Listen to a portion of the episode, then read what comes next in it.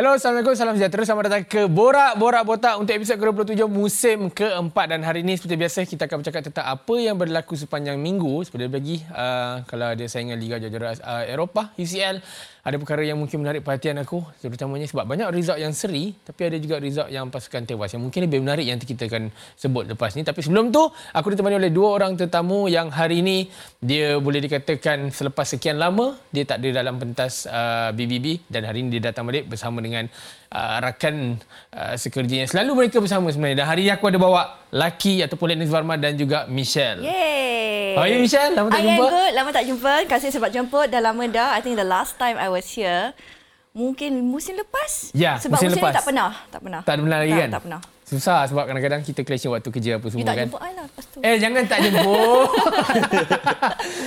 Michelle yang kalau nama laki belah bawah mungkin yang belah atas tu Michelle. tak ada lah. Ni bos. Ni bos. Laki sebenarnya dia tak ada dalam list. Sebab dia tak perlukan list untuk panggil dia. Dia call ada mesti dia ada punya. Dia VIP. Dia VIP Dia sebenarnya. VIP. Sihat laki? Okey, saya Kau nampak lain hari ni. Aku tak boleh terima lah kau punya look hari ni. tak cukup tidur. Tak cukup tidur? Kenapa? Kenapa? Ah, mungkin ada perkara yang menyedihkan sebenarnya. Tak apa kita akan tahu lepas ni. Kita nak terus buka untuk panggung yang pertama minggu ni. Jom. Saingan Liga Jajaran Eropah dah pun bersambung sebaik saja untuk buka ke second half of the season dan ada beberapa perlawanan yang berlalu ataupun berlaku sebenarnya minggu ni uh, empat perlawanan minggu lepas dah jalan empat game tapi aku lebih tertarik untuk tentu, sentuh tentang first game Michelle dan hmm. juga uh, Lucky kita nak jengah sikit tentang mungkin boleh start dengan Michelle sebab dia melibatkan individu yang mungkin Michelle pernah kagum dan pernah piss off dan juga mungkin nak kagum semula. Ya. Borussia Dortmund dan juga yang ada di dalamnya ada kandungan nama Jadon Sancho. Tapi kita nak bercakap tentang result lawan PSV Eindhoven satu sama.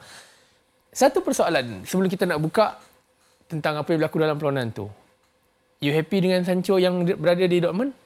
Um, I am happy untuk dia sebagai seorang individu sebab Okay. clearly dekat Manchester United he's not happy at all. Okay. So dari segi tu kan if you want a player to perform and Hmm. kita tahulah capability dan juga quality yang Jadon Sancho ada Ya. masa dulu masa dia kat Dortmund lah Okay. not this second round. Dia memang salah seorang player yang pada masa tu orang kata ada potensi untuk menjadi world class. Okay. And then of course you come to Manchester United. Manchester United is a difficult place to be at sebab situasi Manchester Okay. United sebagai Okay. klub yang toxic kan. Okay. So I rather sebagai seorang individu, I rather he is happy supaya dia boleh tunjukkan capability dia sekali lagi walaupun bukan dekat Manchester United. Uh, tapi based on apa Michelle cakap, Lucky, kau rasa dia having a good second stint? I think Sancho dekat Dortmund ni seperti yang Michelle kata uh, environment yang sesuai untuk dia. Sebab Okay. okay. environment yang dah terbina untuk dia dah. Okay. So dia sekarang masuk environment yang comfortable dan stable compared to masa kat Manchester United sebab price tag dia one thing. Okay. And then ekspektasi untuk dia beraksi dalam pasukan yang kita kata Manchester United ni bukan senang nak beraksi. Bukan semua pemain dek, dalam Eropah boleh main dekat Manchester United sebab dia lain. Hmm. Uh, your expectation, your media, your fans amat lain. So pergi ke Dortmund, serasi and corak permainan yang sebenarnya corak permainan dekat Dortmund dan United ada amat berbeza. Okay. Yeah. Obviously. Yeah. Obviously. Yeah. Banyak beza. Walaupun Ten Hag pun seakan-akan kita rasakan sama seperti hmm. cara permainan kat Dortmund tapi sebenarnya tak. Uh, so banyak faktor-faktor. I mean, you tengok situasi fullback dekat Manchester United juga. Okay. I mean, it's not suited for Jadon Sancho pada Okay. masa tu. Siapa ada belakang dia waktu tu? Uh, uh, uh. Hmm. So he doesn't have an overlapping fullback on that right hand side. Uh, so it's, it is even as simple as benda macam tu. But to me, the most important thing when it comes to players, kalau you nak player perform, he has to be happy. He has to be comfortable dalam situasi dia. And of course, Hmm. situasi antara Jadon Sancho dengan Eric Ten Hag tu memang tense gila lah. Sampai, until now tak lace off. He, the player kena jadi happy mm. di atas padang paling penting. Mm. Sebab kalau nak kata dekat kehidupan dia dekat Manchester dulu, mm. dia happy tapi luar padang kejap-kejap pergi party kan dia. Hmm, sebab tu kalau kita tengok tak sebenarnya kalau tengok pemain yang beraksi daripada liga dia walaupun Sancho ni pemain Inggeris. Okey. Tapi sebenarnya dia tak main secara full on professional I mean su- full on professional career dia dekat Perdana Inggeris. Dia Okay. dia more to main kat Bundesliga. Germany, so yeah. style, Yeah, style yeah. Yeah. German style. Yeah, his And- profile fits more So that Okay. way. kita boleh katakan ni Sancho ni sebagai pemain Bundesliga. Okay. Style Bundesliga. And bukan senang pemain Bundesliga akan datang ke Liga Perdana Inggeris untuk beraksi. Kita semua tahu. It's not easy. Even Son Heung-min pun ambil 2-3 season. Yes. Kalau Hmm. Hampir dijual. touch. Hampir, Hampir dijual. Tapi sebenarnya kita bukan nak cerita pasal Jadon Sancho. Aku nak sentuh tentang gol ataupun apa yang jadi dalam perlawanan melibatkan PSV Eindhoven dan juga Borussia Dortmund. Kalau kita tengok situasi sepakan penalti yang ada dalam perlawanan itu memberikan sepakan uh, penalti kepada PSV Eindhoven. Situasi ni uh, ni, ni mungkin selalu tanda pada game tu tapi Ya. lucky is it totally penalty? Ni situasi dia. Sebab Ya, bagi Matt aku Hummels tak. kan? Ah, Matt Hummels, yes. Bagi aku tak lagi. Aku tahu pandangan korang dua orang macam mana. Sebenarnya Sebab dia memang totally Okay. Sometimes dia ada do dia ada few few things to see yeah. Uh, motif dia untuk dapatkan bola atau tidak. Tapi Okay. sebenarnya nampak daripada game ni motif dia untuk mendapatkan bola. ah memang sebab hmm. fully kaki dia dekat And then bola. pemain tu pun dia dah boleh katakan berhenti pemain I mean the PSV player dah dah already stop already. Okay. And it's more peng, menghadang. And then another point of view dia menghalang penggerakan penyerang. Hmm. So that is two ways kita boleh lihat. So maybe in the referee's point of view uh, dikatakan okay dia menghalang secara uh, dia menghalang pemain tu daripada membuat aksi tapi membahayakan sebab it's It's the follow through. The that, was, follow-through. that, that was what was um, dia okay sebenarnya nak cakap pasal penalty handball is very different. It's a, every game kita akan dapat Ah, even different. undang-undang ni Yeah. pun tiap-tiap season boleh jadi berubah. Yeah, because in that situasi kan, is to me it looks like a 50-50 decision. Okay. Walaupun uh, masa ada kontak dengan bola dan cukup kontak lah in my opinion, is the follow through that they were looking at. Okay. However, yang banyak orang yang tak tak yang rasa tak happy tak, ataupun tak satisfied Okay. dengan decision tu is kenapa dalam situasi 50-50 ni kenapa referee don't refer to VAR. And sebab dari angle referee mungkin dia tak dapat nampak sama ada he made the correct decision or not. Okay. So tak ada orang yang hantar dia kepada screen nak tengok VAR. Hmm. When you are in that situation where it could go either way, why doesn't the pengadil go and look at it? sebenarnya split split uh, split moment of ni sebab Hmm. dalam permainan bola sepak kita tahu uh, penggerakan bola dan pemain semua amat laju. Yes. So kita nampak referee, referee memang betul-betul kat depan. Ah, Memang depan so at least he nampak apa yang berlaku. okay. So from his point of view, there is a challenge not for the ball Actually, also. no. When you look at it there, the referee is right behind them, so Yeah. he might not be able to see So- fully at the point of contact of the ball. So ah so there's the follow up through lah yang Yeah. yang yang aku rasa yang membawakan kepada penalti. Tak- Walaupun in in a common sense common sense thing kita rasa eh dia dapatkan bola sebab he went for the ball first and Okay. then but whether the, follow through was just the dangerous, dangerous. So- How, yeah. that's that's Tapi aku okay macam ni lah. Aku aku faham bila bila melibatkan uh, situasi macam tu macam tadi Misha cakap it's a 50-50 situation. Mm. But then at the same time kadang-kadang kita kena guna logik akal kan bila dalam situasi itu Max Hummels pergi Yes, dia slide tu dia boleh jadi 50-50 situasi, situasi hmm. juga. Dia punya end product dia sama ada dia akan berakhir dengan kena kaki ataupun tak. But still dia slide. Kalau dia, my opinion lah. Mm-hmm. Kalau dia slide kaki kanan, boy, kaki kanan dia kena bola. Mm. And then kaki kiri dia yang terkena kaki opponent. Then 100% penalty. Sebab mm. it, itu memang obviously berniat. Tapi sekarang ni kaki kanan tu lepas kena bola dan dia slide kan. So the body motion dia yang buat benda tu jadi macam tu. dia, dia sympathy. Kalau let's say Hammers buat uh, I mean he he dia buat tackle uh, tackle ni dekat luar kotak penalti hmm. in any position of the field. Okay. Dia fall ke tak? It could be... Okay, free kick. Eh, no. Kalau di situasi tu, kalau dia betul-betul tengok, bagi aku tak. Tak sebab, tak. Without, sebab Okay, masa kalau penalti sebab kita akan lihat penalti that there's a point there's maybe there's a there's a thing that we akan nampak. Okay. Tapi let's say in a split second it's a normal foul, uh, uh, a, Yeah. a normal foul. Dia akan bagi tak free kick ni? But do you consider also the fact that this is a very high risk position Yeah, when so- a tackle was made? Yeah, so so let's say dia let's say dia buat luar kotak penalti. Okay. Uh, Hammers tackle Okay. does the same tackle Okay. offside kotak penalti. Maybe dia akan given a free kick uh, against Dortmund and Okay. be given a free kick for PSV. Tapi dia buat penalti.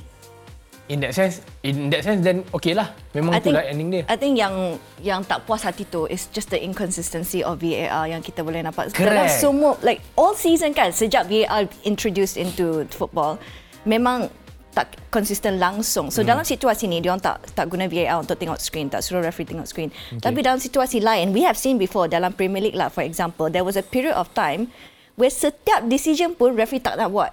Dia akan re- tunggu-tunggu-tunggu sampai VAR intervene. That's why orang question macam kadang-kadang penggunaan VAR tu it depends pada referee tu nak guna ke tak. Hmm. It's not every single situ- situasi yang orang ada benda-benda yang tense dia, dia tak- 10 Tapi situasi bila tense. bila bila referee guna dan tak guna tu tak konsisten Ah, tak langsung. Tahu. Dia tak ada satu macam dia punya Tak ada procedure yang indikator yang, dia okey ni kena kena tengok VAR ni kena tengok VAR no tak ada apa pun Yeah. alright tapi kalau cerita Why pasal VAR ni? As- kenapa Arsenal ada isu apa-apa ke minggu ni dengan VAR tak ada ya sabar sabar Dia kita. semua team, semua team. tak, semua, semua team semua team okey kita nak proceed pergi ke second Yeah. game which is kita Yeah. bercakap soal Inter Milan now Inter Milan dalam Serie A looks very solid Yeah. sangat solid. Even orang kata peralihan daripada zaman Lukaku dan juga uh, Lautaro Martinez pergi ke Edin Dzeko at one time and suddenly Marcus Thuram datang. Uh, season ni orang tak expect Inter Milan selesa macam ni yang sekarang ni. But then game lawan Atletico Madrid kita tahu how good Diego Simeone dengan Atletico Madrid bila bermain yeah. secara bertahan. Tapi kalau kita tengok balik game tu banyak peluang yang ada untuk Inter Milan dan persoalan dia sekarang is maybe Michel boleh jawab benda ni Marco Anatovic masuk bila Marcus Thuram injured dalam first half. Mm-hmm. The moment Marco uh, Anatovic masuk, banyak peluang yang betul-betul Chances wasted. chance Yeah. open goal. Memang Yeah. sangat ada ada dua situasi yang melibatkan dia dan juga penjaga gol. Dua kali. So persoalan dia sekarang, Inter Milan dah menang Serie A. In the last five years, at least ada satu title Serie A. Now we're talking about Champions League. Yeah. So Inter Milan for, untuk sekadar kita mengingatkan diri kita balik eh, in the last four season Hmm. sekali dia melangkah jauh which is final. Sebelum tu hanya round of 16 je. Yeah. So kalau macam ni punya gaya, tak ada squad depth yang bagus, I think it could be a problem yang sangat besar Yeah. untuk Inter Milan. Tapi from your Yeah, I think kalau mereka uh, without Marcus Thuram, dan kita tak pasti lagi berapa lama dia akan Hmm. Yeah. okay be away sebab kecederaan. But tanpa Marcus Thuram, I think they really lose a very big player. Sebab Okay. kalau you tengok bukan just just the chances wasted, the goal involvement juga, the goals that he create Hmm, betul. untuk Inter Milan this season. I think if I'm not mistaken dalam Serie A lah sebab ni start you gonna start liga tu lagi senang nak Yes, compare kan. okay, betul. so dalam Serie A he is in top 5 untuk goal involvement. So goals dan assist top 5. In this side yang banyak orang rasa mungkin musim ni they they lost quite a few key players in the summer kan. And you think Marcus Thuram free transfer kan? Free transfer? Yeah, so Ah. the, the key players there that's going to be missing is going to be really important dalam Champions League if that is what they are chasing. That's why I said kita tak pernah expect pun yang diorang akan mm. I'm not saying yang diorang rely dekat Marcus Thuram. Mm. Tapi sekarang ni bila tak ada player yang okay they are having a good very good combination between uh, Marcus Thuram and Lautaro Martinez and Yeah. even Calhanoglu dekat belakang dia. So bila seorang tak ada Yeah. sangat struggle. Yeah. But again lagi aku nak kena highlight lagi sekali is Atletico Madrid. Ke sebab lawan Atletico Madrid? Dia sebenarnya game Inter dengan Atletico ni, I think one of my the game that I look forward lah sebab very interesting tactical. Dia, dia sebenarnya game tactical sebenarnya. Okay. So dia tahu Simeone is a, a very defensive minded and lawan Inter juga very tactical juga. Simeone Inzaghi juga. Cara dia bermain pun sebenarnya kalau nampak game tu berapa kali defend uh, dia, sebenarnya game ni Atletico pressing quite high, very Betul. high, very high pressing. Tapi that few times Inter juga berapa kali dia boleh lepas simple back back play pass and the way they play yang dia punya full back tu. That that that bombarding full back Okay. that's the one of the key factor untuk game ni. And then obviously Anatovic yang masa second half tu I think ada dua charge yang you katakan tadi kan. Hmm. And then dia sebenarnya attacking kat depan Inter ni dia dia is very very different sebenarnya daripada team-team lain. Maksudnya? Dia, Okay, team lain selalu dia akan main seorang, okay. one striker. Tapi Inter ni dia like to play that that two Yeah. and then you like to overload. Yeah. So kehilangan Turam ni sebenarnya adalah satu kehilangan yang amat besar sebenarnya. Yeah, I think it's understated as well sebab kalau you you tengok dari segi the strike partnership between Lautaro Martinez and you're very rightly to say that the partnership between Martinez dan juga Thuram is probably the best partnership that we've seen that Lautaro Martinez has even better than Ah. Romelu Lukaku Oh, okay. dengan Lautaro Martinez. I feel Thuram dengan Martinez ni cara dia orang main serasi dengan each other. It complements each other. So losing him will affect Lautaro Martinez juga. itu game melibatkan Inter Milan. Okay, kita sebab ada banyak game minggu ni Champions League hmm. sebenarnya kita nak kena jump. So next game uh, hari yang menyedihkan untuk kiat sahabat kita. Insya kita kena bagi ruang dekat dia. Tapi Sebab lah happened? hari ni dia nampak macam mm, What what what happened? What happened di Portugal? Apa jadi dekat Porto? Estadio da Luz. Uh, I think this time kita I think first time kita main kat round 16 after how many years.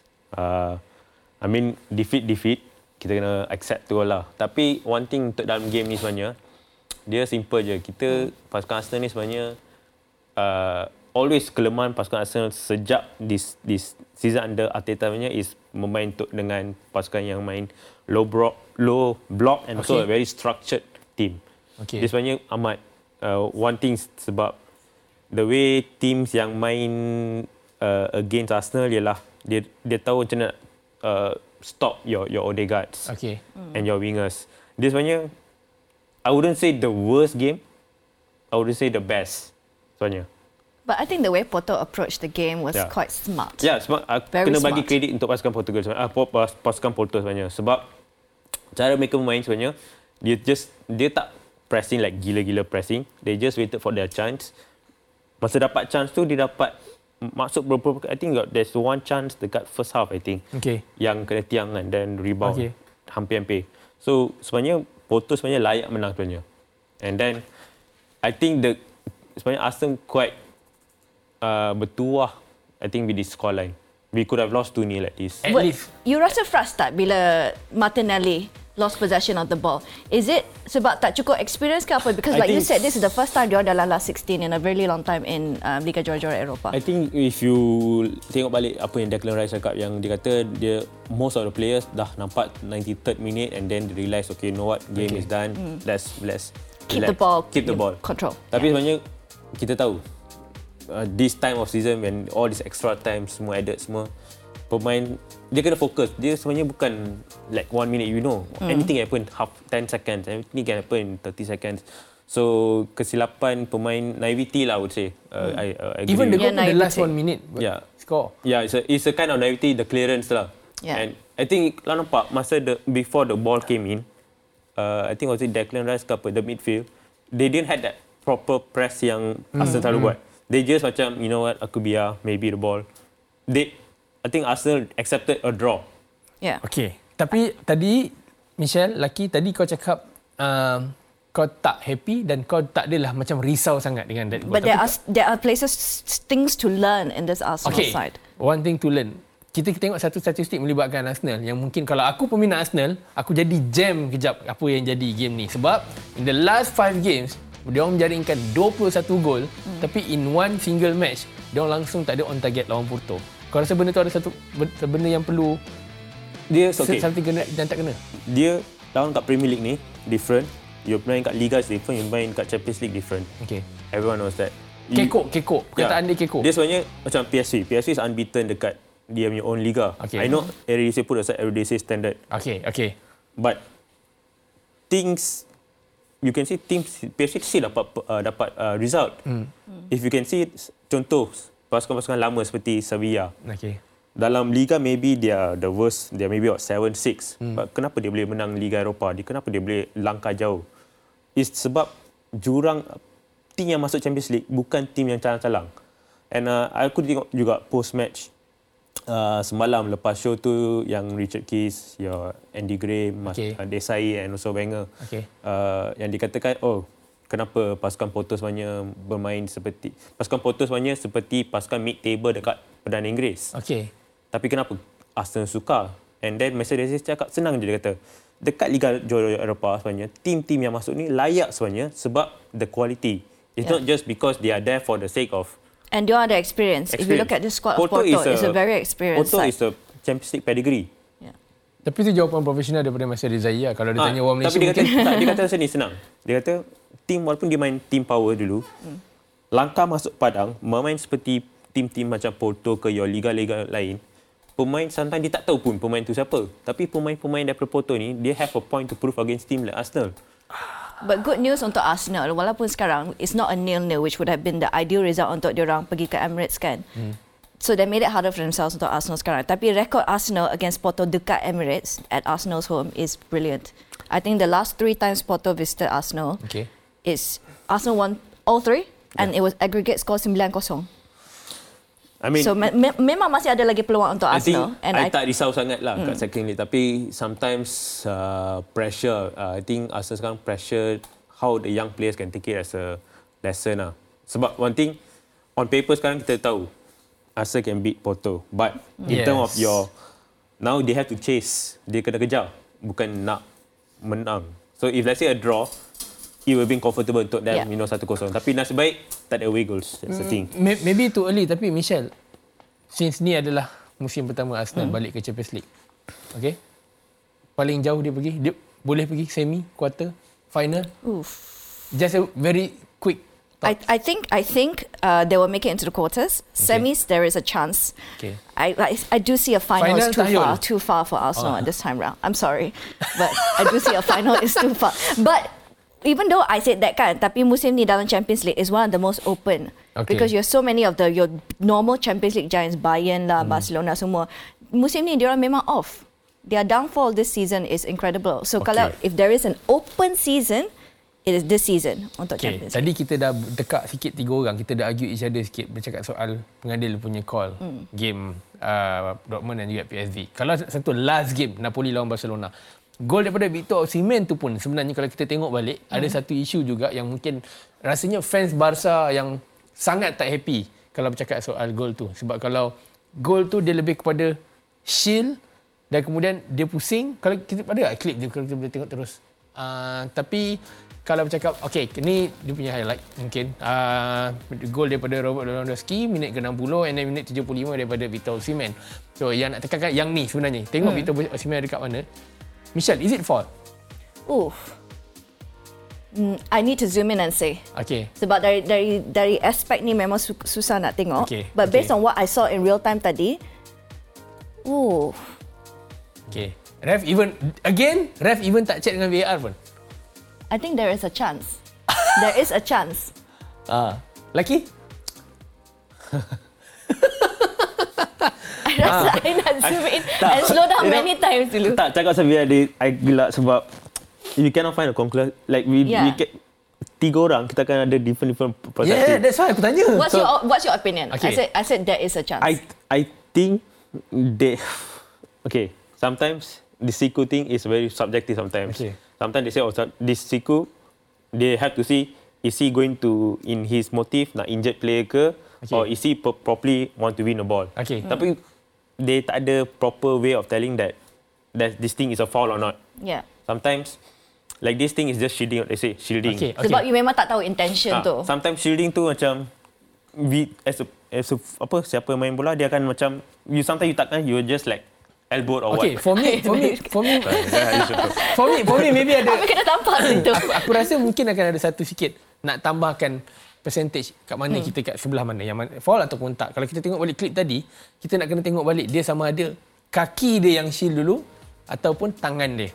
So hmm. mungkin tu pun boleh jadi call juga sama ada fall. Tengok body dia. Ke sebab yang challenge dia tu tunduk. Sometimes defense tu sometimes lemah juga. See? Nampak kita tak? ada slow mo juga. Kalau Ya, aku cakap that angle. I mean, okay, simple thing. Do you think defense seperti your Vidic would have fall off macam tu? No, Tak. no. Tak payah Vidic. Tak payah Vidic. Maguire. Impossible. Yeah, Kau janganlah try aku macam ni lagi. Maybe not this season punya I'm- I'm Maguire lah. Last season, last Bukan yang last sekarang. season. Bukan yang sekarang. Last season punya Maguire. Last season punya Maguire. Yeah. So aku cakap, dia depends pada kadang-kadang kita tengok that situasi. Okay, ni relate balik game yang tadi VFV Hannover. Aku Aku tak tahu korang agree ke tak. Dia depends pada how brilliant dia punya pemikiran. I mean, the striker. Yes. Kalau dia smart enough, dia tahu how to manipulate the defense. Yes. Is it? Yeah. Sebab Okay. Most most of the game, striker dia akan try first thing dia akan try acah-acah dulu. Okay. Tengok how strong is he player. Dia ni defender yang memang kental ke tak, memang dia jenis yang tengok tadi rambut sikat tepi memang mudah kena makan tu. tak ada. they, no, the thing. Kalau macam let's say your Barcelona days of your Puyol ke Okay, or okay. your even Rafa Marquez ke, mungkin dia akan dia takkan dapat tan, apa chance untuk dia buat turn tadi pun.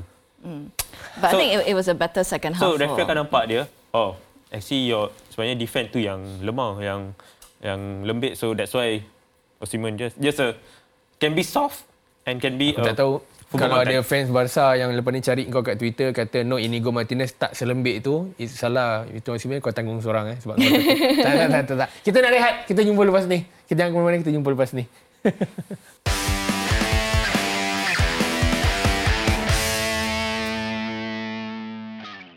Masih dalam Borak-Borak Botak uh, untuk musim keempat episod ke-27. Tapi sebenarnya aku nak bagi peringatan kat korang. Korang boleh dengar walaupun mungkin korang dah muak tengok muka aku. Korang boleh jengah ataupun menerusi telinga. Dengar sebelum tidur suara Abang Dik. Dan melalui Apple Podcast dan juga mungkin di Spotify. Semua apa yang ada di arena. Uh, berbulu dengan Ben, Borak-Borak Botak, Bola Itu Live semua korang boleh dengar. Tapi sekarang ni kita nak menyengar ke panggung yang kedua. Player of the Week. Jom. Uh, bukan seorang tapi rasanya ada dua tiga lebih lebih tiga orang player yang last weekend punya match day menjadikan lebih daripada satu gol. Ada dua gol. Bukan Saka skor dua gol kan. Mm-hmm. Uh, tapi kita nak bercakap tentang Rasmus Højlund. Mungkin boleh start dengan Michel. Michel, orang cakap finally Man United found out best trio yang dia orang ada. Yeah. Okay. Tak tahu lah. Itu yang fans MU uh, yeah. banyak puji di social yeah. media. But then, dengan price tag berapa? 75 juta mm. datang ke Man United. Is it dah kata value tu satu jumlah yang worth the money bila tengok apa yang so, dia buat. the problem I have dengan value transfer money tu sebab okay. the figure nilai tu sebenarnya in banyak situasi is not a reflection about the quality of a player. Okay. So when you look at the transfer of Harry Maguire, mm. you're going to tell me that it's his, his quality. Unfortunately, I mean, he he is having a good season, Harry Maguire, but the nilai tu it's not a fair reflection to the quality. But okay. on Hoyland's sake, the num okay because there are a lot of things you have to consider. I mean, Manchester United tax is number one. Okay. Okay, and then how much his previous contract was left, as per how much the club needed him, also comes into that value. Mm. But I faham kenapa banyak orang disebabkan nilai tu there was a lot of pressure on Rasmus Højlund. Okay. Walaupun on the on paper he is a young player, 20 okay. years old yang baru je sampai ke Premier League and everyone struggle on the first season in the Premier League. Most of them do. Apatah lagi a young player of his age, okay. kan? At the moment, has he lived up to that 75, 70, 75 million? Is hard to say. But if you consider his future dan potensi dia untuk masa depan, and we will wait sampai musim depan, tengok sama ada he will step up again then we will be able to properly judge. But right now, I'm very happy dengan goals yang dia score dan memang nampaklah dia bersama Rashford dan Garnacho, dia finally ada connection dan chemistry as that front three. Kau buat game Premier League juga laki week in week out tapi sebenarnya kau terlibat dalam belakang tabi dan mesti semua game kau tengok sebenarnya kan. Hmm. tapi yang banyak tengok kat Insta story game Arsenal lah selalunya hmm. ataupun Man United kalah yang kau akan update sebenarnya. Tapi sekarang ni bercakap soal Rasmus Højlund yang dah pun dudukkan letakkan diri dia dalam pemain paling muda jadikan nanggol berturut-turut kat Premier League. Is it daripada awal season kau nampak benda ni akan dia ada potential untuk dapat this status? I mean this record? I think Okay, nampak sebelum before dia score tu, Hoyland sebenarnya uh, dia ada banyak uh, moment yang dia kat dia dekat posisi yang betul lah sebenarnya, positioning yang dia always posisi yang dia boleh score goal. Okay. Tapi sebabkan tiada hantaran bola yang cantik ke maybe uh, rasakan sepasukan dia quite selfish at times. Okay. Dia sometimes jarang dapat score goal. Sebenarnya bukan I I I think the few moment aku rasa kalau dapat bola tu confirm score, confirm score. Sebab okay. dia ada sebenarnya ada talent that, that few things. Okay. Sebab nampak dekat Champions League. Champions League dia score juga, dia top scorer, dia dia, dia score banyak mm, gol. Tapi kenapa dekat Premier League? Tapi that's the thing, that's the question mark that dia kalau dapat dia sebenarnya bagi bola kat dia je. Okay. Yeah. It's, it's the same comment yang uh, yang I think Odi, uh, Ferdinand cakap masa Ferguson said whatever is it bagi bola kat Van Persie, bagi bola hantar bola Van Persie. Same thing dapat bola bagi je kat Hoyland dia akan score goals. Sebab Hoyland's main uh, thing is to score goals. I think you can see his quality as a striker. His yeah. finishing has been better yes but I rasa his back to goal action also pun dah improved dah. And I think he's memang slowly slowly in the Premier League hmm. getting used to it as well. And if, if I I also think cara Man- Manchester United main kebelakangan ni in the last I said seven games so okay. macam tu lah ada lain sikit ada beza sikit sebab if you tengok the games before Boxing Day mm. uh, dan selepas Boxing Day, so 26 December kan, mm. their possession dah dah turun selepas Boxing Day. Their fast breaks naik double. Their okay. direct attacks okay. also increased quite a lot. So I think they have they sort of moved, they tweaked their system a little bit to be a bit more transitional, and I think that plays well into Rashford, into Garnacho, into Hoyland. Tapi okay, dia, dia, dia sebenarnya tak yang ni nak tambah ni, uh, the tweak is my uh, Kobe Mainu lah. Yeah. Your Having him also. Dia dia sebenarnya I think this thing kita dah banyak katakan banyak ada diskusi semua. kalau you dapatkan your your stable, your attacking proper, your fast break semua, you have to have a, kena ada midfield yang padu Yeah. sebenarnya. Okay. Midfield yang boleh break the passes, your your boleh hantar bola secepat mungkin kepada bahagian striker. Dia dia hanya kalau simpan bola kat lama pun, let's say you ada simpan bola 60% possession, no point. Yeah. Dia kena hantar bola kat final third. Hmm. And then final third dapat bola final third and then that, that's why you see you attacking trio ni berfungsi ke tak. Kalau bola tak sampai, your attacking trio tak fungsi walaupun you tak siapa yang top ni, dia sebenarnya bagi bola dia defense, midfield it's the same system. Sebelum ni the problem is defense apa midfield United tak berfungsi. Okay, aku faham apa yang kau try nak cakap bila kau highlight tentang Kobe Maino. Tapi aku, aku, punya reaction senang je. Sebelum ni dekat bahagian tengah tu mungkin kurang balance sebenarnya. Hmm. Kita letak Mason Mount. Is it dia adalah right player untuk berada box to box dalam that system sebenarnya. Tapi balik pada cerita Rasmus Højlund. Michelle, I, I, I tak rasa you happy dengan comparison Højlund dan juga Erling Haaland. Siapa yang boleh di-compare dengan Erling Haaland sekarang ni? Okay. Tapi your opinion bila bercakap soal Yeah. kan so and Ha- Haaland is just another beast altogether. Walaupun sekarang ni dikatakan, okay, he's not in a very good sebab form dia lah besar kan. je, fizikal je. Nah, dia memang dah ada experience at top level dekat Dortmund. I mean, he was already the key man Okay. in a big European elite side. Rasmus Højlund came from Atalanta. Okay. And even not first pun. Yeah, it's different, completely different. Erling Haaland's qualities is different than Rasmus Højlund, but that doesn't take away Ya, from Atalanta bukan goal scoring record seperti Ha- Haaland juga sebenarnya. Dia bukan bukannya profi, uh, prolific goal scorer. Dia sebenarnya Hmm. dia score juga. Okay. Tapi sebab usia muda and then I think scout dekat uh, United pun nampak dia ada potensi. And sebenarnya dia tengok pos- posisi. I think Okay. Ten Hag see something about him yang you know what this is my final piece dekat ni. Apa- Apart, apart from physicality, sebab kalau nak cerita pasal sekarang ni memang attention pergi ke kan daripada awal season since dia sampai tiba-tiba suddenly from Atalanta 75 juta macam tadi kita sebut. Tapi now dia score 7 goals in the last 6 matches and then rasanya Sympathy. Uh, both of United fans. Before Højlund masuk, okay. apa yang paling frustrating dekat depan? wasted chances. A chances. Why? Yeah, you don't have a striker. But I think I think I think it's also the fact that La- last season ada striker juga. Got Jawapan aku mungkin lain sikit daripada Michelle. Selama ni aku boring kat bahagian depan tu sebab selalu yang datang oh lama. Ah, so Orang sometimes tua. sebenarnya the one of the key factor yang aku nampak game United is the hantaran bola. Okay. Sometimes you can see your strikers running to the box. Sometimes wrong posisi. Okay. Your your your wingers dapat bola crossing memang tak entah. I, I Tapi know dia ni at the start of rate career dia- in Man United, it was like that. ah, tapi work rate dia antara I think one of the best.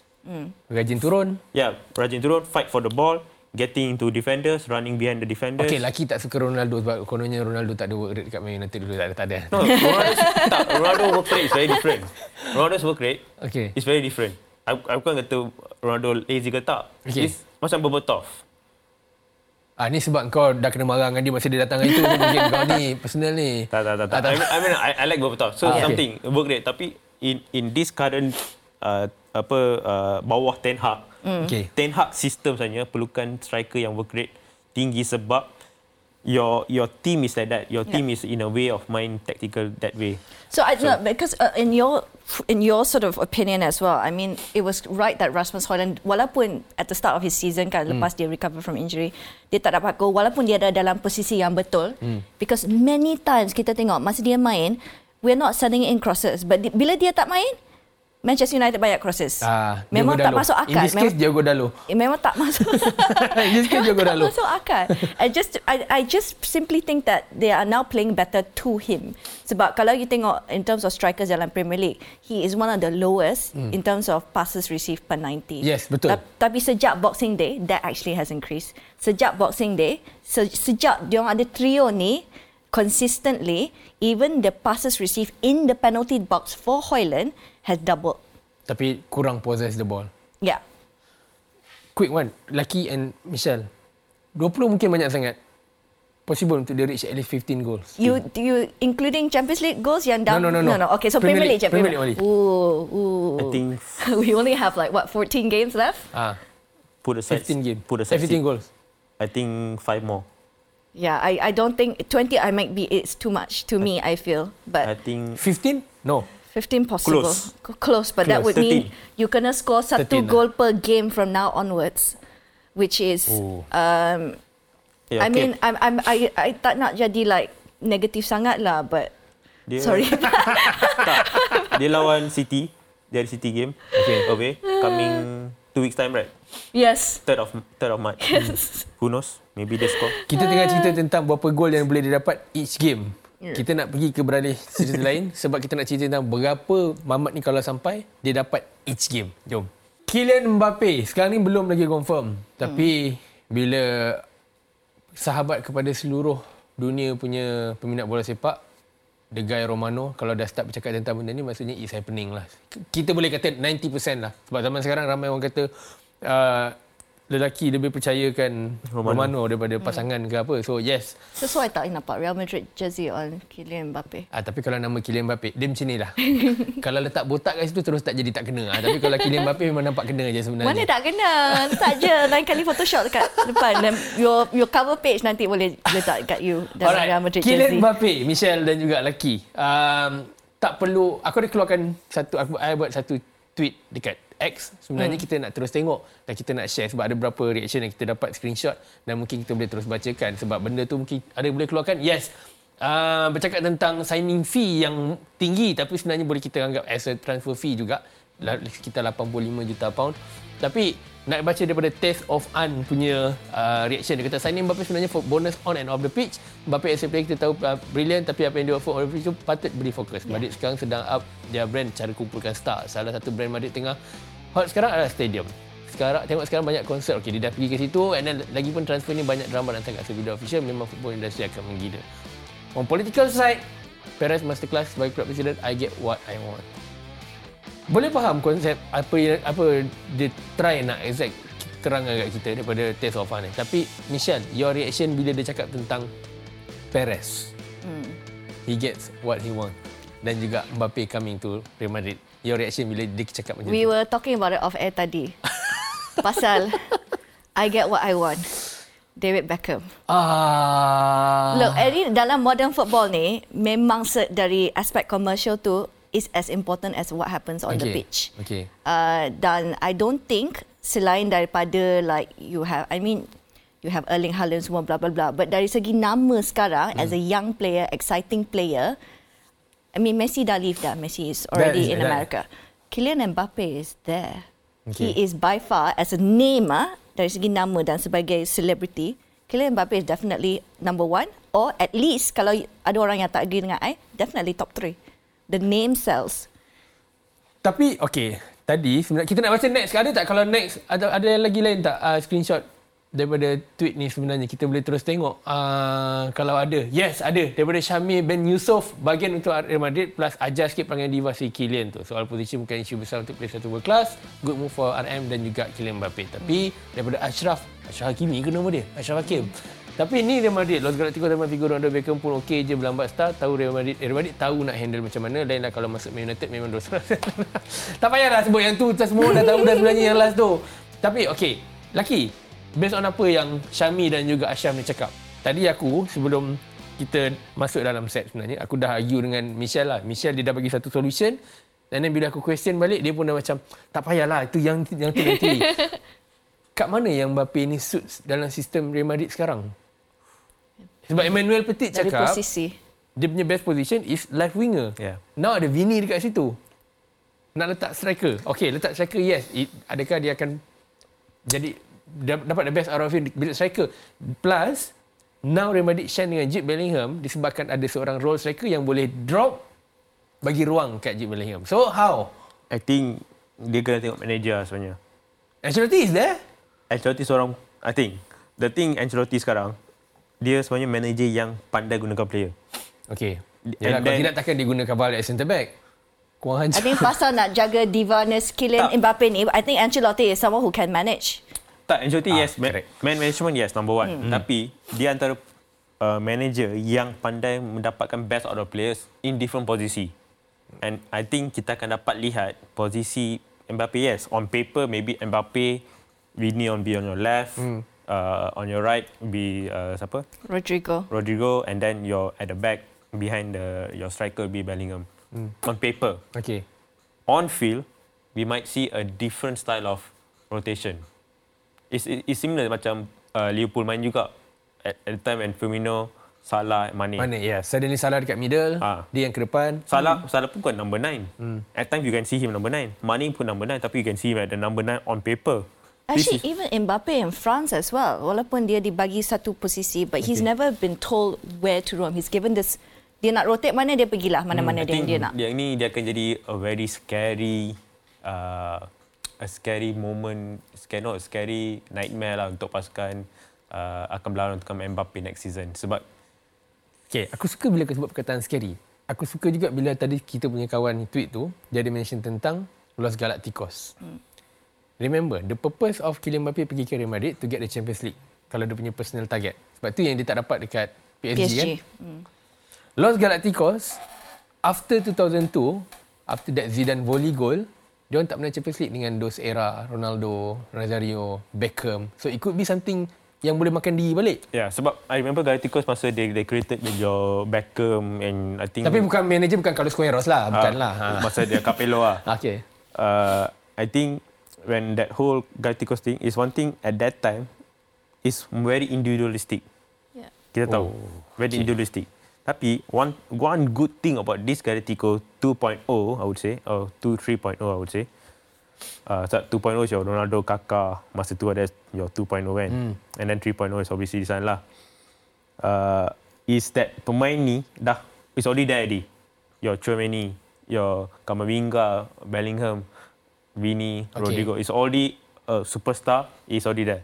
He's like the missing piece yang Okay. number your number nine Okay. Tapi you can expect him to play in different roles. So you said the beza between this Galacticos versus the one that that failed lah kan is Okay. that pasukan ni sekarang berfungsi sebagai a Satu team, team. a Okay. team. A proper team. He is just an additional thing saja. It it's the same as is Haaland masuk Man City. Mm. It's, the team's already complete. Tapi him coming there Makes them better. and also kita tahu Perez ni dia ni he, da, he tak kisah pasal La Liga. Dia, dia nak menang La Liga 10 kali pun dia nak menang Champions boleh bayar? League. Dia nak macam menang Champions League je.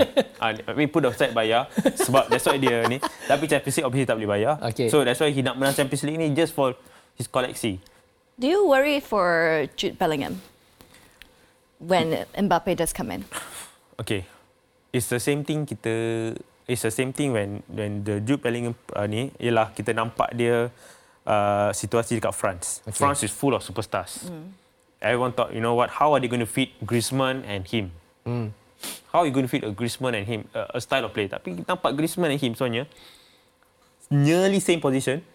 Tapi you know Griezmann play at the back. At Your your your back support striker and the same thing will happen.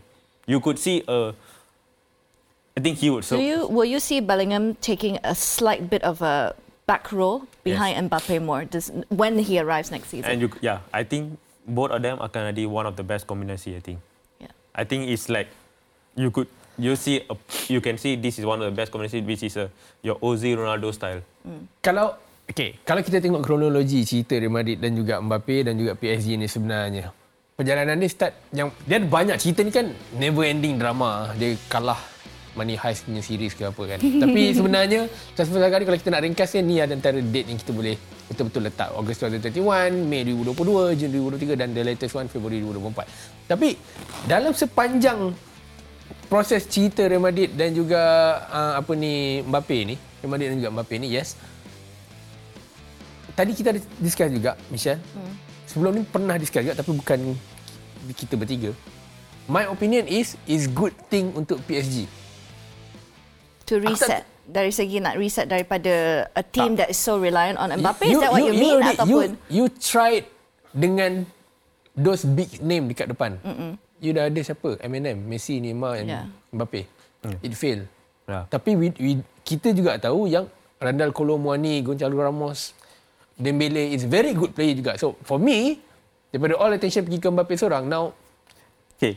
sebab pas- dia ada rumours nak bawa masuk Bernardo Silva. So Yeah. maybe Okay. The pasukan PSG itu yes reset, yes a proper reset for the team. It's a very good thing. Tapi dia punya implikasi yang terburuknya ada untuk PSG sebab kita tahu uh, Mbappe is dia punya markets I mean the in, the image value Okay. everything the the rights the share whatever kita And tahu yang ditambah lagi, Kylian Mbappe is quite native to Paris. He was born just right Yeah. outside of Paris. Okay. So dia So, memang ada like implikasi you know, terburuk untuk PSG is obviously financial reason and also untuk La Liga uh, sorry untuk Liga A.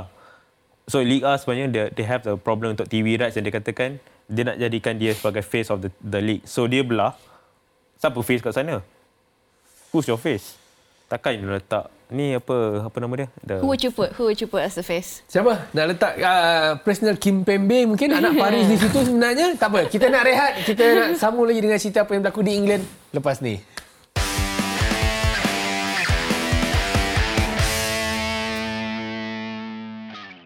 Baik, kita menuju ke lebih kurang 10 minit yang terakhir untuk minggu ni dan tak nak buang masa, Game of the Week. Jom. Baik, Ahad jam berapa? 11 malam melibatkan pertemuan EFL Final Cup uh, Chelsea dan juga Liverpool. Laki Michelle, kita tahu last time dia orang jumpa dekat final, game tu sangat boring.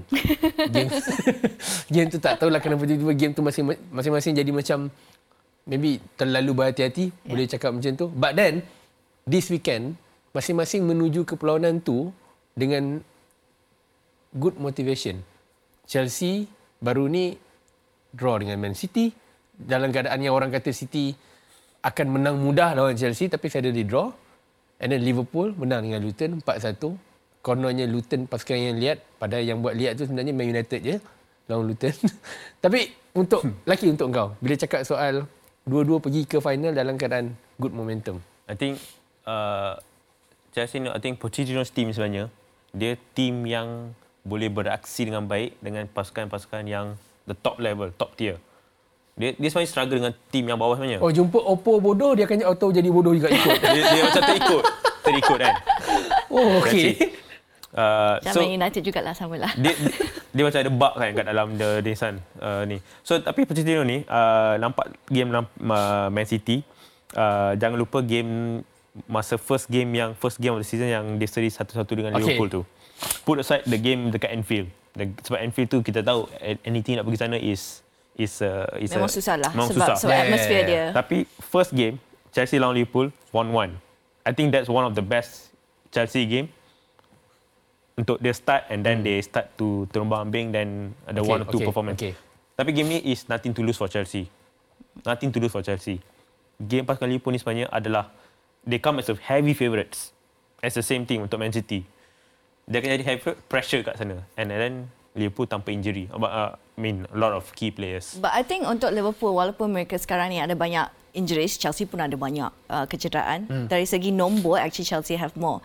But walaupun what what Liverpool has shown us musim ni is walaupun mereka ada banyak key players injured, dia ada squad depth this season. Okay. I mean Thiago Still. hasn't been available for pretty much the entirety of the season. every I know season. some of the uh, Setiap yeah. season pun tak ada.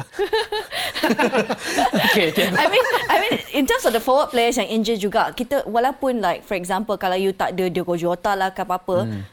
how many more players do you have on that list? Dan maybe yang jadi difference kot sebab whoever yang masuk mm. bila orang tak ada, contohnya Mo Salah pergi ke AFCON and then injured tak ada. Mm. Nunes and Jota main dan deliver. So that's the difference. And Salah's back now. Ah, and Salah sekarang dah balik tapi Jota dah dia dah tukar meter ya. balik ah Jota pula yang injured. But then okay itu untuk Liverpool. Kita nampak squad dia may- maybe better than Chelsea. And maybe in terms of experience. And it's a much better squad rotation this season under Jurgen Klopp. If kalau if anything, I think pasukan ni this squad is the most squad depth of any team that Jurgen Klopp has ever had. In the way that they're able to in- interchange and rotate so much. So I wouldn't worry too much about kecederaan yang Liverpool ada. There, are two things lah. Mm. Like I kata, Chelsea nothing to lose. Untuk Liverpool ni, motivasi terbesar last season untuk uh, Yeah. Klopp. ah. Sorry, I just wanted to note very quickly. I think kecederaan yang mungkin ada effect on Liverpool is the goalkeeper Okay, on lah. Alisson. Okay. Okay, so sekarang ni what is being said is mungkin ada chance Alisson will be fit. Mungkin ada chance Trent pun akan jadi fit. Gallagher is okay, he's a very capable player. Okay. But I think Alisson adds that leadership in the back as well. So if there is one injury that I said that might just make a difference, it might just be the goalkeeper. That one for okay, yeah, continue. Yeah, I think Trent pun walaupun unfit, then you have your corner Bradley tu lah, yang I think tengah perform. I Okay. think banyak pandit yang katakan uh, compared to yes, Trent is your your different level of your right back. Tapi corner is a better right back in term of defensively. So, uh, tapi that's the thing. It's a it's a different game. Would you say not having Allison there would make a difference? Of, or, yeah. sebenarnya, yeah, of course, Yeah. of course. Any any team yang without your your key player, especially Alisson, akan struggle. Sebab you are playing the final, you want your best players to main dalam final. Let's say walaupun ni akan suka, tapi at the same same time, these are sebenarnya motivasi paling besar untuk pemain-pemain ni. Sebab pemain one thing dia akan main untuk, you know what, Klopp, aku nak bagi menang untuk Klopp. Uh, put aside Liga, maybe they win or not, that's that's one side. Maybe dia nak menang untuk uh, apa? Uh, Europa League, that's put aside. Tapi now they have got, uh, your League Cup, now final. Okay. Players injured. That's extra motivation. Aku nak menang untuk Alisson. Aku nak menang untuk pemain ni. Bla bla bla bla. Tapi masalahnya sekarang ni yang nak menang ni bukan Liverpool je. Chelsea pun nak menang juga. Ah, Chelsea pun So, okay. Talking about Chelsea, kita review game yang lawan Man City last time. The draw. Unexpected. Orang expect game yang That's the bukanlah best. easy three points. Hmm. Tapi orang expect Man City yang akan menang But that game. memang musim ni kita boleh lihat Man City ada kelemahan Okay. that you can take advantage of. We've seen a few teams as well who's able to go toe to toe with Manchester City. So it wasn't an walaupun Man City was favourites lah before going Okay. into that game, but it wasn't an impossible suggestion yang mungkin Chelsea akan dapatkan draw sebab if you saw their first meeting this season, it was chaotic. One of the most chaotic tapi games ever. Chelsea lawan City tu sebenarnya nak dapat draw is very good thing tapi sebenarnya nasib baik juga Haaland tu the the worst bad day Yeah, dah. Haaland's in the Boleh bad score form. 3 4 gol tapi tapi kena bagi kredit tak kena bagi kredit untuk uh, Pochettino sebab structure yang dia main lawan City tu. So I think the same structure dia akan main dengan Klopp. I for me aku okay, aku maybe a bit old school. Bukan aku nak tak percaya pada experience ataupun kudrat daripada pemain lebih veteran. Contohnya dekat Chelsea. In that game lawan Man City, aku rasa yang player yang kena dapat kredit, kalau nak kata mungkin jadi antara faktor untuk tolong Chelsea juga this weekend is Basil Disasi. He's a very good player. Sebab kalau kita tengok statistik dia pun sebenarnya, aku tertarik bila tengok sepanjang game lawan City yang ada Erling Haaland as a striker, tapi still Ariel Joel score 100%. And then recovery kau pun mungkin tak banyak tapi kalau tengok kat situ clearances dia pun as a centre back untuk berdepan Man City bagi, bagi aku is boleh kata impressive juga. So balik pada point aku tadi is maybe sebab kita tahu macam tadi Michelle ada mention in the last maybe 3 4 tahun ataupun lepas era that Liverpool yang menang that Champions League yang that really great squad sebelum ni this is the best squad yang Liverpool ada. So In terms of depth, yes. in terms of that. Yeah. Dan maybe permainan dengan Soboslai punya variasi. transition Best variasi. variasi and then even transition play- playing yang diorang buat Yeah. Perlukan pace yang sangat laju dan nak absorb tu kena ada defender yang sangat solid dan aku rasa kena pakai play-play yang muda juga bukan muda tapi yang jangan terlalu rely dekat Thiago Silva yang macam sebelum ni kita nampak berlaku kat Chelsea is it? Okay. In Chelsea team sekarang, Okay. siapa pemain yang paling banyak run? Oh, kena laga. I think he'll be the this one. Okay, I, I for me, I, I, I personally watching football, I, I like to watch midfield main. Okay. Sebab midfield is a, one of the biggest factor dalam salah satu pemain. Cara dia bawa bola, defender, interception. Yes, kita akan nampak defender membuat kerja dia defend like Disasi. He's winning your aerial duels. Mm. Your striker up front is scoring goal. But midfield is the key point for both sides. Okay, bila kau mention macam tu, sorry aku terpaksa cakap benda ni. Michelle, laki, masa mencemburui kita misalnya. Kita dah terpaksa kena stop dah sebab benda ni satu Kita jam. banyak dah diskusi, banyak dah bincangkan. And at the end, it's a cup final. Ah, Memang kita yeah. boleh predict dah. Alright, apa pun thank you Michelle sebab datang selepas lama sangat tak sampai kat sini. Finally dapat Michelle and Lucky thank you. Berwajah baru hari ni sebenarnya. Special untuk you. ya, yeah, special untuk aku. Thank you eh Lucky. Tapi jangan buat lagi. Jangan buat lagi lagi. Alright, thank you pada korang yang masih lagi menonton Borak-Borak Botak dan kita jumpa di minggu depan uh, waktu yang sama. Enjoy Borak-Borak Botak. Assalamualaikum. Bye-bye.